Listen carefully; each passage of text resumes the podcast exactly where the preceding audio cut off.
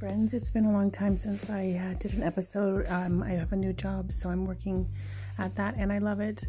And this is not part of what I was going to talk to you today about, but I'm just going to add it in because it's kind of at the top of my head. Um, this job that I have, it took me, um, I've been free of my ex for about three and a half years now. And in all that time, I had a difficult time working because I had no self confidence and I was I, I'm a chef and I was unable to even think about cooking. I just could not think about organizing myself, being confident, being strong, being able to be productive. So now that I am cooking again, I feel so great that I can um, provide for my family better than I have been. And uh, it's awesome. Like, I had jobs lined up when I was with my ex, and he would constantly say, Oh, you know, you don't need a job. And then I would be sort of self conscious and worried about like the interview, say. And he'd be like, "Yeah, it's," it, and I'm like, "Oh, I'm so nervous," you know. And he's like, "Well, don't don't do it then." And so he would let me give in, give up because it was easier to do.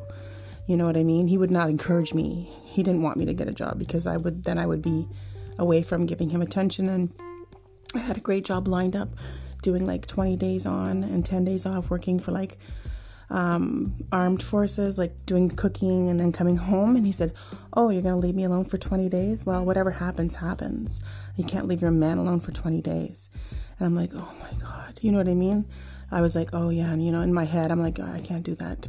I'm just basically telling him to cheat on me. But he didn't want to take care of the children and he didn't want to have to do things for himself and the children. So that was the issue um, with that. And um, now I have a job, so I'm just so happy. Um, but what I was going to talk today about was um, I constantly hear people saying before my kids really understood what was going on, they would be like, you know, um, why did you even pick him if he's so mean? You know, I, why would you pick someone that was mean to you, didn't like you, didn't pay attention to you, didn't love you? And the, the reason is because the person that he was before was the person that he showed me at the beginning was somebody that I did want, somebody that paid attention to me all the time, like left for work, left me notes, um, you know, say goodbye, you know, say give me give a hug to our son and uh, have a great day, love you, and uh, don't worry about anything, don't worry about paying the bills, I'll take care of everything later, just have a great day, and all this stuff. He just wanted me to get pregnant, he wanted to have lots of kids, and he wanted me to just do my job, and I was doing it, so he would just, you know just let me do what I wanted to do. And on the weekends, he was like cooking me food, and like he was somebody that I want, wanted. I didn't just go picking some um, bad boy. You know what I mean? Like you know how you pick a bad boy, and then you cry later on. How come he's a bad boy? Like, hello, that wasn't what I did. What I did was pick someone that made me feel good. And paid attention to me and made me feel beautiful and made me feel wonderful. And then that just, the bottom dropped out on that. So like I and then all the years that were after that, I was just hoping for him to come back and hoping for him to to be that person again and like you're holding on to like a little flicker of hope and it's not coming back because why? It never existed. That's the that's how you get over the situation because you keep running over in your head you know, I want that feeling back. I want that part of our relationship back. I want that we used to go out. I want that I felt good around him. I want that he would, you know, give me attention, physical attention, hugs, and all that stuff, and hold my hand. I want all that back. And you're like always trying to do your best to get that back. You know, if I was thinner, if I was prettier, if I was quieter, if I was smarter, if I did the things he likes, if I like did the things that he wants to if he if I lived up to his expectations, he I could get that back but you never had it. And when you realize that you never had it, it's a lot easier to deal with. So, like, you know, there's some people, they're good people, they get into something and they, they do some messed up things. They make mistakes, they do wrong things. But really, inside, they're good. So, you can, you know, you can hold hope for, for a friend or something like that when they've years have gone by, a family member, friend, or whatever, that they've been great and then something happens that they turn to drugs or they turn to gambling or they turn to I don't know whatever. They make mistakes, they make bad decisions, and then you can hold hope for a kind of person like that because the inside they are good. It's something inside there is good. And they can get back to it because that's who their true authentic self is. But the person who's a narcissist, their true authentic self, is not that good thing that you had. That is the facade, that is the show. That's the game. It's like a love bomb. They want to win the game. They want to get you 100% right stuck to them, falling for them. And they do it well. So that what they showed you isn't real. It was never inside and it will never be inside because the only thing that's inside is a machine that gets what it wants. That's a machine that gets what it wants. They are unable to feel those emotions. Something is wrong. They have a disorder. It's a personality disorder. They don't feel those things. They can pretend. They can mimic them. They can see them. They can watch them uh, on TV or whatever, and they can. They know how to pretend to be that way but it's not who they authentically are. And when they start being authentically who they are, that is when that love bombing falls off. And it's like it's like dead skin. it falls off, and they they show you who they really are, and it's a monster. So um, when I came to realize that years later, it was easier because I thought for so long, you know, I fucked up. I did things wrong. I lost him. I, you know, drove him into the arms of other women, etc. And it's not true. I am worthy of the love that I didn't get. He wasn't able to provide it. He didn't know how to provide it. He was not able because the only person that he can take care of is himself. And he will he will forsake all others to take care of himself, including children. If he doesn't get what he wants from the children, if they don't because he just children are like an extension of themselves and if they don't match up with his his mindset of what his children should be doing how should they act? How should they talk to me? How should they be with me? How should they look? How what should they do? Then they they, they, they will they will be dropped they they sometimes um, not my ex um, sometimes the narcissist will use the children as pawns if they're able to and destroy the children even further my children are not much in my ex's life because he's lazy. And I don't know if that's true for all narcissists, but it's easier to do whatever he's doing in his life instead of keeping a relationships alive, keeping four relationships alive, and you know what I mean, making those phone calls, making those texts, making those those visits. The only visits my one child gets with him is the ones that she initiates.